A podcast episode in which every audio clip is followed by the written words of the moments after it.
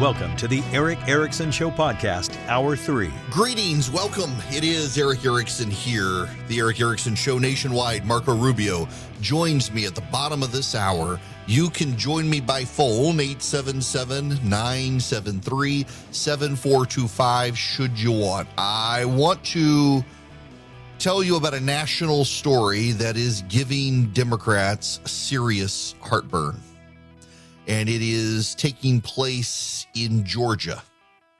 And the pattern is starting to develop around the nation as early voting totals come in. For those of you not in Georgia, and actually for a lot of you in Georgia, some of this isn't going to make a lot of sense for you until I explain it to you. I want to give you the top 10 Georgia counties for early voting turnout based on the percentage of registered voters. Now, you should know that uh, the biggest counties for turnout in Georgia are Democratic counties in metro Atlanta DeKalb, Fulton, Cobb, Gwinnett. They're turning out in huge numbers right now. But in terms of percentage of votes, it's different. Let me give you the top 10. Greene County, 26% of registered voters have already turned out to vote. Towns County, 25% have already turned out to vote. Rabun County, 24% have already turned out to vote. Oconee County, 23% have already turned out to vote. Union County, 21% have already turned out to vote. Taliaferro County, for those of you out of Georgia, you said Taliaferro. It's Taliaferro County, 21%. Butts County, 21%. Fayette County, 20%. Putnam County, 20%. Dawson County, 19%.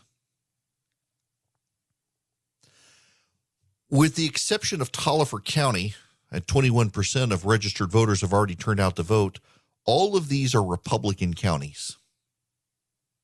Greene County is Lake Country, so is Putnam County. That's Lake Country. 26% of Greene, 20% of Putnam. That's Lake Oconee, Lake Sinclair to the east of Atlanta. Greene County, in particular, high income Republican voters live out there at Reynolds. Used to be Reynolds Plantation. They don't say plantation anymore, but I still say Reynolds Plantation. Uh, there's a big Ritz Carlton out there, big lake homes.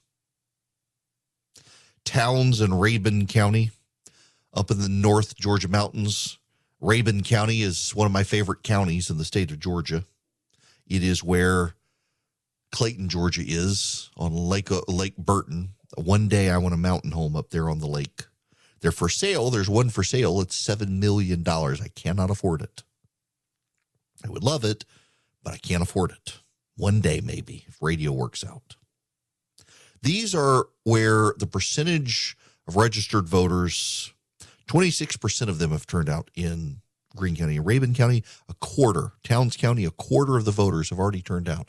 What's notable about these is that these are areas that underperformed in 2020. They are highly Republican, they're small. Taliaferro County is the only one on this list that went for Joe Biden. It's very small.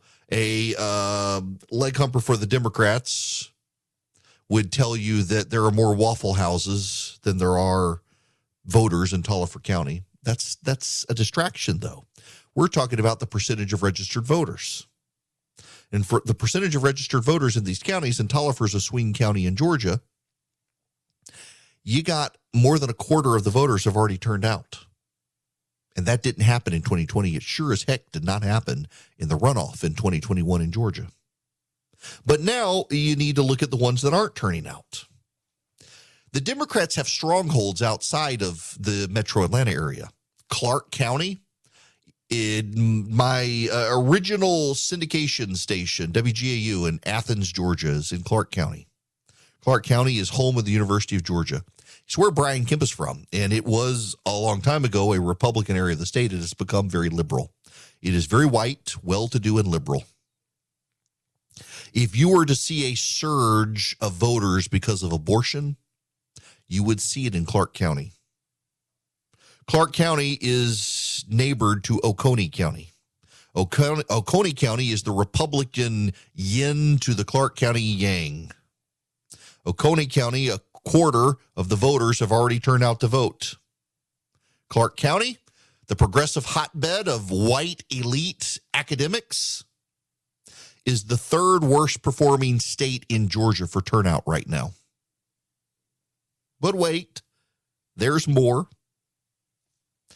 Out in East Georgia, there are two counties, Columbia County and Richmond County, the yin and the yang to each other. Columbia is where the white voters fled when Richmond County became overwhelmingly black and Democrat in the 70s. Richmond County is Augusta, Georgia, home to Augusta National. One day I'm going to the Masters. One day I want to play that golf course. Richmond County is very Democrat. Columbia County, very Republican. They tend to match each other voter for voter. But Richmond County is one of the worst performing counties in the state of Georgia right now. Columbia County has seen two times as many registered voters turn out right now. In terms of percentage of registered voters, Columbia County is outpacing Richmond County three to one. And then there's where I live, Bibb County, middle of Georgia. It is the geographic center of the state of Georgia. It's where the first baptism in North America was performed. And Bibb County is a Democratic hotspot. I live on the northern end of the county It is very Republican, but the bulk of the county is pretty Democrat. It is next to Houston County. Houston County is the center of the GOP universe in Georgia. Houston County is a military base. It's a very big county. It is very, very Republican to it, it, offsets Bibb County. If you're drawing a congressional district, you put Houston and Bibb together. There are more Republicans in Houston than there are Democrats in Bibb, and they neutralize each other and give the Republicans an advantage. Houston County has seen two times as many votes as Bibb County. Bibb County is the sixth worst performing state uh, county in Georgia right now in terms of percentage of voters voting. Houston County is coming in two times as many. So the Republican strongholds in Georgia are turning out in early voting. The Democratic strongholds are not. Now, what's so notable about this, and this is where this becomes a national story, we're beginning to see this play out nationally, where Republicans who are skeptical of early voting are showing up, and Democrats are not. Typically in Georgia and nationwide, at this point, Democrats dominate early voting. It's not happening. It's not happening. Republicans are holding their own and then some. The Democrats and their friends in the media will tell you, well, but these are small counties turning out. These are these are not significant. The Democratic counties are dominating. It's true the Democratic counties, number for number, are always going to dominate early voting because Democrats turn out more than Republicans. But right now, when you look at the people who vote by primary, who are turning out in the general election around the country, we're seeing something very similar. Republicans are at parity with Democrats. Two weeks from the election, we are less now than 14 days from the election, 13 days. This does not happen usually. And now, in some parts of the country, what we're seeing, including in Georgia, is Democrats saying, well, that just means the Democrats will turn out on election day. When you go to the grocery store, do you buy the same brand every time? If you're a Duke's mayonnaise person, do you ever go buy Blue Plate or Hellmann's? If you're a Hellmann's mayonnaise fan, do you ever go buy Blue Plate or Duke's? I don't know anybody who buys, buys Blue Plate, but clearly there are people who buy Blue Plate. Do you buy Dukes? Do you buy Hellmann's? When you go buy ketchup, you're a Heinz or you're a Hunt's person. My wife is a Hunt's person. I'm a Heinz person. Heinz has more flavor. Hunt's is, I don't like it. But when you buy, if you're a Hunt's ketchup person, do you buy Heinz? You're more likely to buy Heinz if you're a Hunt's person than you are to buy Hunt's if you're a Heinz person. If you're a Duke's mayonnaise person, you don't buy other mayonnaise. You buy Duke's. If you can't find Duke's, you might buy Hellmann's. You will not buy Blue Plate. If you're a Charmin toilet paper brand, you don't buy Angel Soft. You might buy Northern, but you like you only want Charmin. If you're a Northern toilet paper brand, you don't buy Angel. You don't buy Charmin. People have brands. And when people go to the grocery store, they shop those brands and they have patterns of shopping. Do you shop on the weekend? Do you shop on the weekday? The worst thing to ever happen to my family is we got a Publix grocery store that came in right outside our neighborhood. We just go to where I'm at the grocery store every day. If you want to, you ever want to see me, just hang out at the local grocery store near my house. You will see me. I guarantee you, I will be there at least four or five days a week. There are some friends of mine, I only see them at the grocery store. We're in the same boat. We don't do grocery lists anymore. We need something, we just show up. It's what we do but we always buy the same brands. The same thing with voters. If you're an early voter, you vote early. If you're an election day voter, you vote election day. You pridefully vote election day. You stand in line come hell or high water, and oftentimes it's high water, very rarely is it hell, and you stand there and you sweat or you freeze, you get wet, but you do it because your pattern is you buy the early voting or you buy the day of voting. You buy the Hellmann's, you buy the Hunts, you buy the Heinz, you buy the Dukes. You're a pattern voter, you're a pattern shopper, you're with a brand. And if your brand is early voting, you go to early voting. If your brand is election day voting, you go to election day. You don't change your pattern, you don't change your preference. You're not the Heinz guy who decides, well, I think today I'm going to try Hunts. No. If you're the early voting guy, you've got your absentee ballot or you're in line early. You're not going to election day voting. And so for Democrats to console themselves and say, well, this year, by God, we're going to vote on election day, voters don't operate that way any more than shoppers switch brands regularly. Democrats vote early, Republicans vote on election day for Democrats to console themselves and say, well, actually, we're going to show up on election. No, the hell you're not. You're just not showing up. And the data is showing Democrats are not showing up in the way they normally show up. This again, now you see, we're into early voting around the country. We are two weeks from the election. We're less than two weeks from the election. And we can begin to take the real world data we're seeing on the ground and apply to the polls. There are two polls that have come out today that have big Democratic leads in the generic ballot. Yesterday, the Republicans were up three on the generic ballot. Today, they're up 1.9. Why? Because in an Economist YouGov poll of 1,114 likely voters, the Democrats are up four. Politico Morning Consult, 2005 registered voters. It's an online poll. The Democrats are back up to five. The Democrats have been up five reliably in the Politico Morning Consult poll since May with very little deviation. Every other poll that has come out has the Republicans now in the lead. The Democracy Corps Democratic polling firm has Republicans up two. Emerson, Republicans up five. Rasmussen, Republicans up four. NBC News, Republicans up one. Monmouth University, Republicans up six. CNBC, Republicans up two. CBS, Republicans up two. Harvard Harris, Republicans up six the Democrats are trying to console themselves with these two polls that more and more appear to be anomalies. And this is why we now can say they are anomalies because we're looking at what's happening on the ground with early voting. We're looking at the polling data. There is no counter wave from the Democrats building. It is not there. It is not there in Nevada. It is not there in Arizona. It is not there in Georgia. It is not there in Wisconsin. It is not there in Ohio. It is not there in Pennsylvania. It is not there in the state of New York. It's not there in Florida. It's not there in Texas. Early voting should be seeing a massive surge of Democrats. It's not. This is why Democrats are starting to fret. To see John Fetterman last night, early voting's been steady and dominant with Democrats in Pennsylvania. I suspect that's about to change, given the debate last night. And in Georgia, Stacey Abrams told everyone, guys, don't worry about it. I got it. I got the early voting. I, I got the turnout machine. They saw her in 2018 and they put all their hopes on Stacey Abrams. There are Democrats today in Georgia. I am reliably informed by Democrats who are trying to round up 15 passenger vans to start driving people to the polls because the Abrams campaign promised to do it and they're not doing it. This is not going to end well for the Democrats if the trends keep up. They have time to turn out their voters. They do. They have time to turn out their voters. Just we're watching the data build in real time right now. And that turnout isn't happening. They've still got time. They've got a week. But it doesn't seem like they're doing it. And the fact in Georgia that they're now scrambling around trying to get people to the polls because they assumed Abrams would do it and she didn't. And she's pulling money off TV that was designed to try to encourage people to go vote. She's yanking that money off TV. In Georgia, that's really, really bad. But that's playing out in scenarios time and time again nationwide.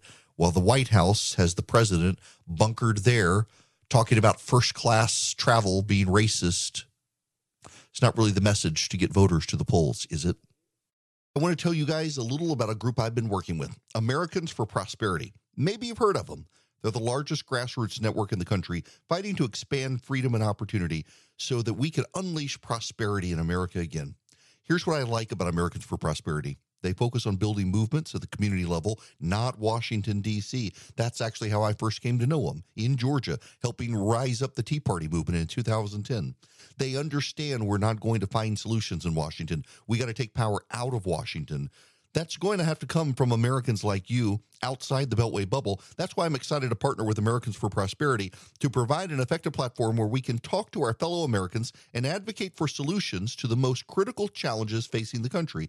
I encourage you to learn more about Americans for Prosperity by going to americansforprosperity.org/eric. Hello there. Welcome. Marco Rubio joins me at the bottom of this hour. The phone number is 877 973 7425. Zach's been waiting patiently. Welcome to the show, Zach. How are you? Great, Erick. How are you? Good. What's going on? Got a quick question. So I've been following politics for a while, grew up under Reagan. But my question is in the last few election cycles, I've noticed the caliber of candidates has diminished on both sides of the political spectrum will we ever be able to get a viable third party candidate or we, will we be forever stuck with Republicans and Democrats? Oh, I I think that eh, we're probably stuck with the two major parties uh, because while they hate each other, they love their duopoly. So the parties collaborate typically together to block other parties from having access. Some states, uh, third parties have some access. But nationally, it becomes very hard because campaign finance rules favor the Democratic and Republican parties together. Uh, ballot access rules favor the Democrats and Republicans together. Uh, the Republicans and Democrats have bigger machines. It takes a billionaire to build a third party. That's why the last major third party movement in this country was run by Ross Perot. Uh, you can add Andrew Yang there, I guess, but also had the money to be able to help fund it. But really, Ross Perot in the 1990s was able to get competitively uh, on the ballot and on the debate stage as a presidential contender because he had the money to fund the signature collection efforts in the 50 states, and the Democrats and Republicans fought him tooth and nail. And he helped Bill Clinton beat George H.W. Bush. Um, so I don't know that we will ever see uh, a real third party. Uh, back to the phones, Chip. You're going to be the last call. Welcome. Hey, Hello? Chip. Hey. Erick? Yep. Yes.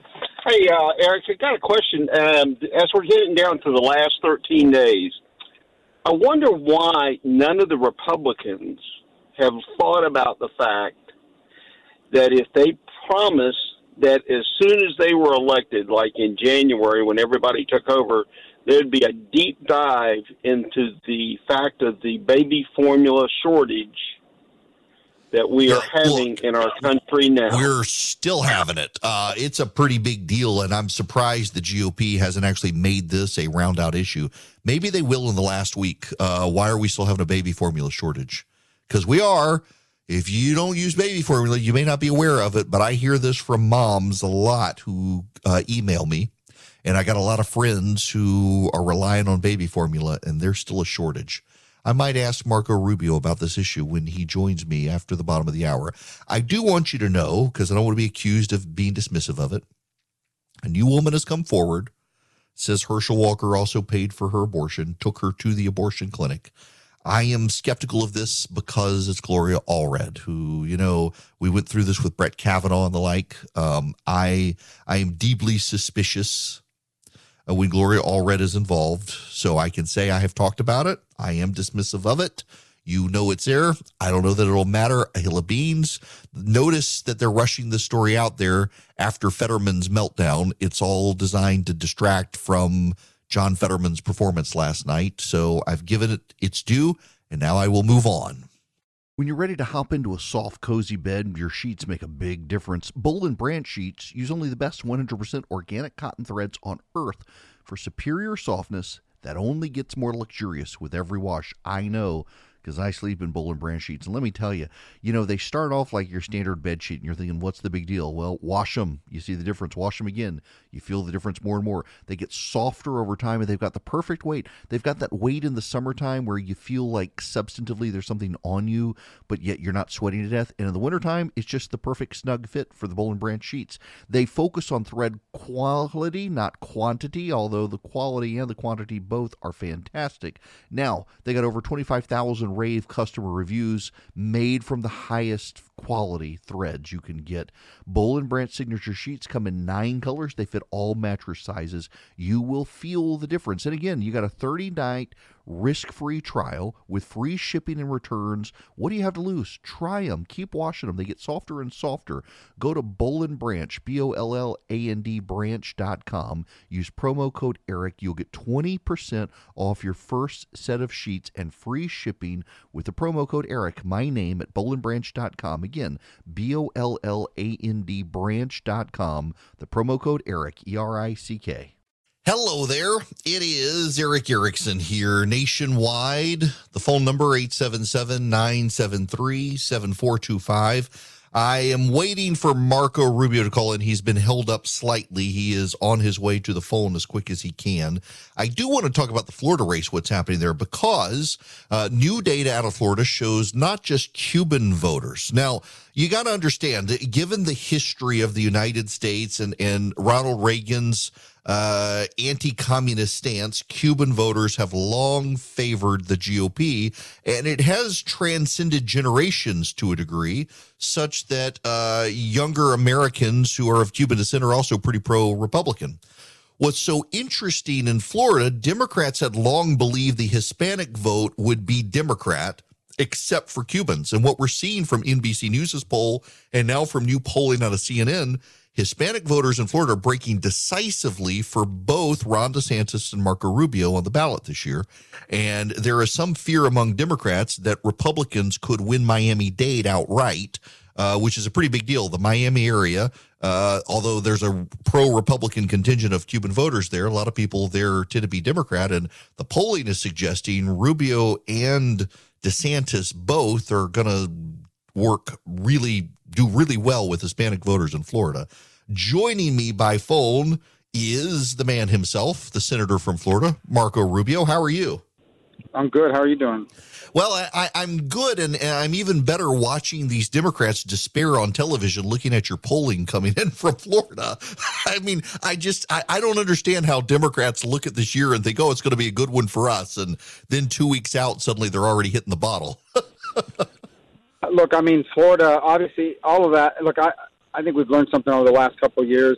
I don't pay attention to these polls. Every election has surprises. I mean, generally they're gone against Republicans, but let's just assume the worst so what we need to really see here is turnout. We need to see Republicans turning out. We need to see that enthusiasm pronouncing itself. I mean, so far it's happening. You know, obviously the Democrats are always going to have an advantage in the vote by mail, but the early vote has started in Florida in most of our counties, and by this Saturday, every county. And and then obviously, you know, our part, my party's become increasingly an, uh, an election day voter. So we want to see it happen. It's important that. What I worry is somebody's watching the news, they're seeing all this stuff, and they're saying to themselves, "Oh, these guys are going to win. It's, we don't need to turn out. That's not even a competitive race." And you get enough people saying that, and suddenly it's a different race. Yeah, that's that is true, and I, I get a lot of people calling me saying, "Tamp down the optimism. We got to keep people turning out." Now, I, I want to ask you real quick, uh, switching gears to very uh, almost hyper local, but there's a ton of national interest here. Uh, given the hurricane and the damage done to Sanibel and, and the Fort Myers area, what's being done to make sure that those people can vote and that they can vote safely and securely? Well, a couple things. The first is the governor issued an executive order. So if you had requested a vote by mail ballot, you can now go in and change the address after the deadline for them to send it to because your home may not exist anymore. So that's one. And the other is they've set up sort of a central early voting location that people can go to, um, which will make it e- easier for people to, to, to just go to one place, you know, that, that have been displaced. Maybe they're living halfway across the county or what have you. Maybe they're temporarily living far away from their neighborhood. You know, I think the concern is always that on election day. Some of the precincts that were there may not be there. Now, I will say that look, houses were destroyed, people's lives were upended. So for the people who lost their homes, uh, this is going to be very traumatic for weeks and months to come. Um, but uh, you know, kids are back in school. Most of the county and Lee County, most of these counties are back to work. I don't mean to diminish in any way the suffering, but um, you know, there is a, a pocket of people that were impacted by this, and, and obviously, you know, with the last thing on your mind right now is politics. If you're going through all of it, so I think there's been an effort made to the extent possible to make it as easy for them to vote. And and the good news is, you know, the power's back on wherever they are. They're able to see, so the, the communication has happened. I mean, we still got a couple weeks to go here. Now, you are running against this year the former uh, chief of the Orlando Police Department. I know people are listening right now to us on WDBO in Orlando, and Democrats seem like they thought if they put up someone who had been in the police department that uh, they would neutralize the Democrats' soft on crime issue. And yet, we've seen around Florida a number of Democratic prosecutors uh, taking up her campaign, and they are the ones who like to let a lot of people out of prison. And I can tell you from my listeners who call in from Orlando and from uh, WOKV in Jacksonville, crime actually is an issue that is resonating with a lot of people in Florida right now. Yeah, it's a couple problems. The first is, yeah, she was a police chief 12 years ago. The problem is that since she became a police chief, she left that. She ran for Congress and lost. Then she ran for mayor and dropped out. Then she ran for Congress and won and then she tried to be the VP pick uh, for Biden. And it was in that process, you know, of getting when she gets to Congress, one of the first things she does is she signs up for you know this progressive caucus. She signs on to this crazy legislation with all kinds of nutty things in it. But then, when the riots start in 2020, instead of saying, "Look, I'm a police officer. It's time to stand up and even take on my party," she didn't. What she did is they asked her, "What do you think about Minneapolis defunding the police?" Her answer was, "Well, I think they're being very thoughtful." She signed on to a bill to get rid of qualified immunity, which basically means you know you can now go and just harass police officers by suing them individually.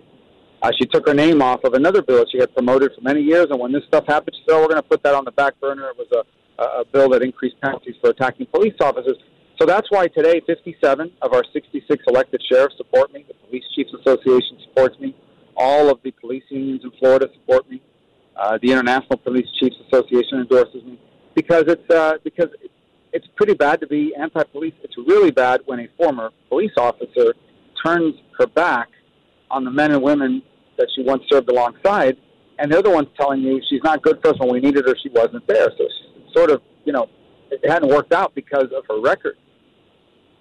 Now, I, I, want to switch gears with you pretty dramatically from crime to the economy here, but I was talking about earlier, and I don't know if you've seen the video yet, Senator. The, uh, the, the head of the Saudi oil ministry saying yesterday that countries that they're supposed to keep their strategic reserves for emergencies, some have released it for other reasons, uh, and that things could get painful in the next few months for them. Sounds like he's talking about us and the Biden administration, the New York Times says, tried to cut a secret deal with the Saudis to keep gas prices low till after the election. One, imagine if Trump had done that. But two, it didn't work. And I'm a little bit worried that we're about to see oil lines, gas lines again, like the Carter administration.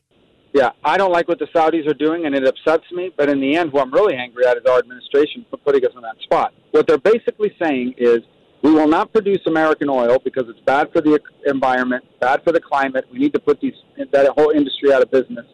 But we will beg and buy more Saudi oil because somehow apparently Saudi oil is not bad for the environment. So they've left us in this vulnerable position, and then he's using our strategic oil reserve as a piggy bank, as a political piggy bank for the midterms. This is this is what he's doing, and and now it's not just the strategic oil reserves. Now they're talking about heating oil dipping into our strategic reserves of heating oil as well because some of the companies in the Northeast are beginning to ration, knowing that it's tough. So he's placed us in this very vulnerable position, and uh, and I blame them 100%. And all of it is driven by this radicalism around climate that I have no problem with doing things that are necessary over the long term, let technology catch up. But to do it so abruptly, you're doing irreparable damage to our economy in the short, mid, long term, and you're damaging people's life right now. Right now, uh, uh, people are being hurt by this. So it's complete malfeasance, all of it driven by the radical ideology of a bunch of Marxist misfits and laptop liberals that today have all the power in the Democratic Party. Well, it is remarkable to me. All these people now saying if you vote Republican, you're voting for the end of democracy by democratically voting. It seems like historically, whether it's the crisis of the third century or the French Revolution, the Russian Revolution, uh, the, the, the German situation of the 1930s, provoking massive inflation causes turmoil within democracy, and yet Democrats are smugly lecturing Americans. You've got to vote for Democrats to preserve democracy and not vote for your pocketbook issues that the Democrats themselves have provoked, including by the way, I, am sure you're getting this because I'm getting it from women who, who call the program. There's still a baby formula shortage in the nation. Yep. Yeah, there is. And going back, look, this whole democracy thing is a canard, okay? Uh, the, the threat to democracy canard. Number one, they're the ones that, as far back as 2016, were immediately arguing that Donald Trump was illegitimate. I mean, that's a word they constantly use. He's illegitimate. Uh, it's not a real election. It didn't really count. Blah blah blah. That, they're the ones that did that. Not to mention, you know, Stacey Abrams in Georgia did the same thing in 2018. And Hillary Clinton is now out there saying the 2024 elections are going to be stolen by by Republicans. So that's number one. So that that that that that is number two. You have the absurdity of the spokeswoman for the White House standing there being asked about we have record turnout in Georgia, and she says, and I don't know how people can do this. I mean, it takes a special kind of shamelessness to say this. She says, "Well, you can have record turnout and voter suppression at the same time. Both things can be true. No, no, they can't. They're like the direct opposite of each other. Massive historic turnout is a de facto proof that there is no voter suppression effort. Um, and so, but, but, but again, I mean, this is from a president and a White House that compared the Georgia election laws to Jim Crow on steroids. That's what he said, Jim Crow on steroids. Just think about how absurd that is.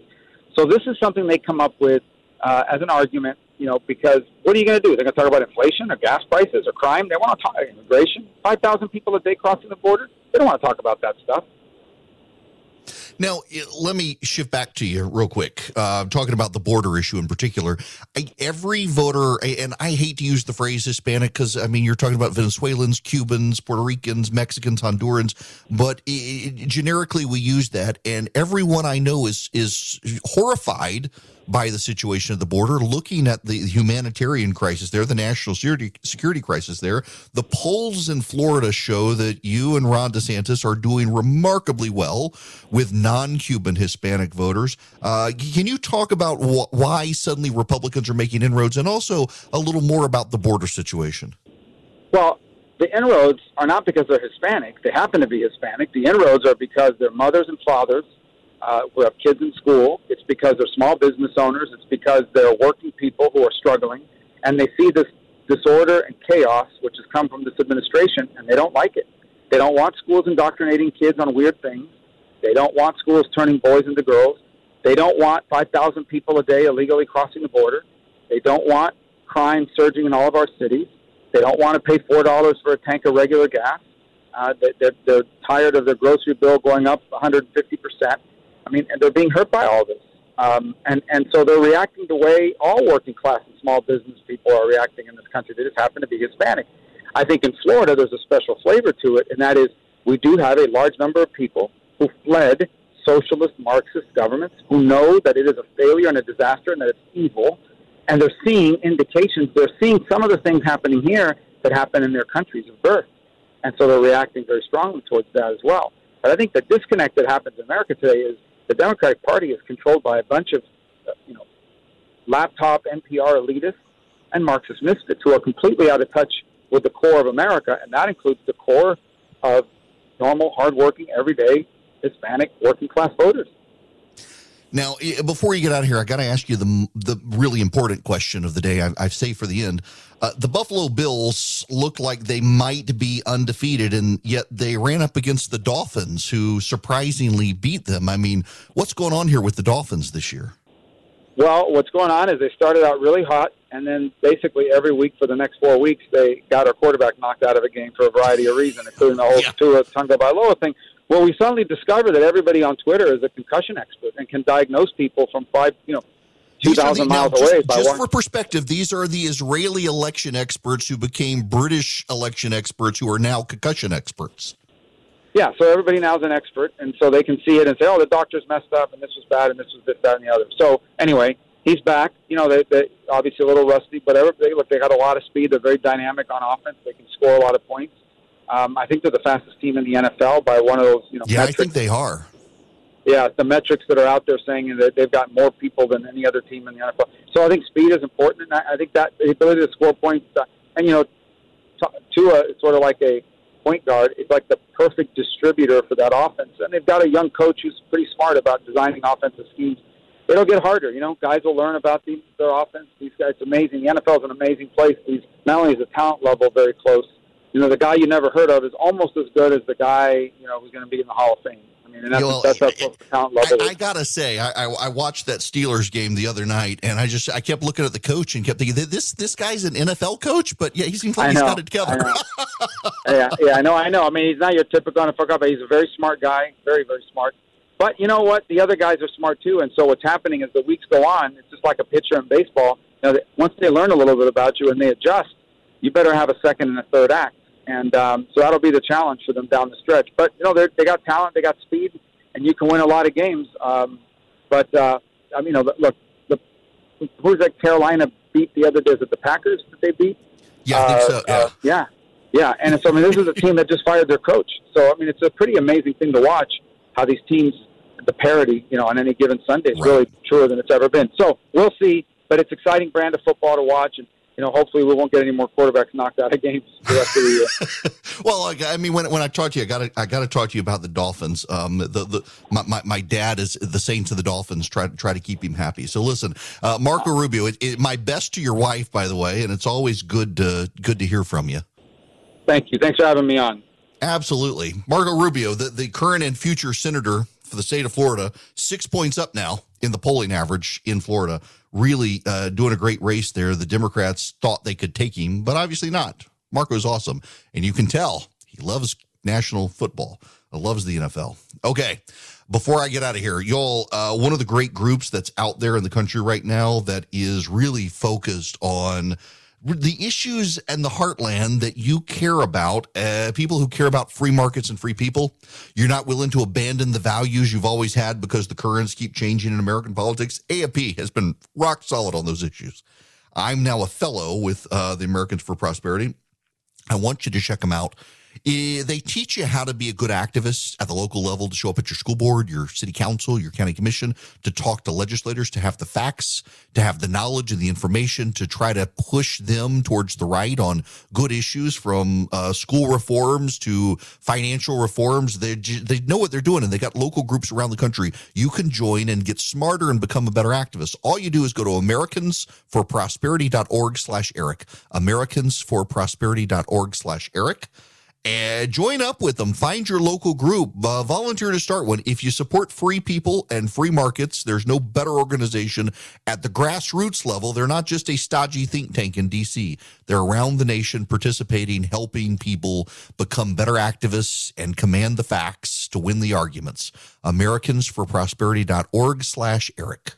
Hello there. Welcome. It is Erick Erickson here. The phone number is 877 973 7425. Too late, however, to get on. Isn't it noticeable?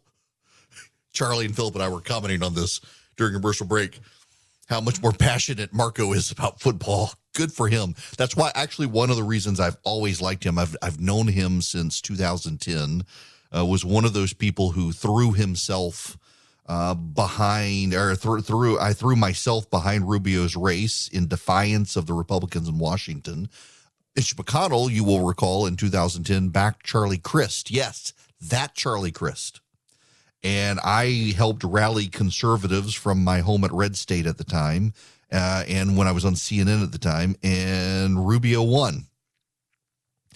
And I always thought it was funny when I talked to him going back to 2010. So I've known him now for 12 years he is always way more passionate about football, always way more passionate about football than he has been about politics. Um, he he does the politics because he thinks he can help the country, but he, he, does not. He would, would much prefer to be a commentator. It's kind of like Condoleezza Rice. Condoleezza Rice wants to be the NFL commissioner. She loves football. Um, really deeply loves football. By the way, I don't know if you saw the Manning cast. The Manning cast is great on ESPN on Monday nights. They have a split channel. One channel is just the game. The other channel is the Mannings having a conversation like you and I might do hanging out on the front porch or something watching football. They had Barack Obama on the other day. Obama did not exactly sell the Democrats very well uh, and said, given economic times, uh, there are obviously people who are going to want to change, and it's understandable. And Democrats got to sell themselves better if they want to stop people from doing that.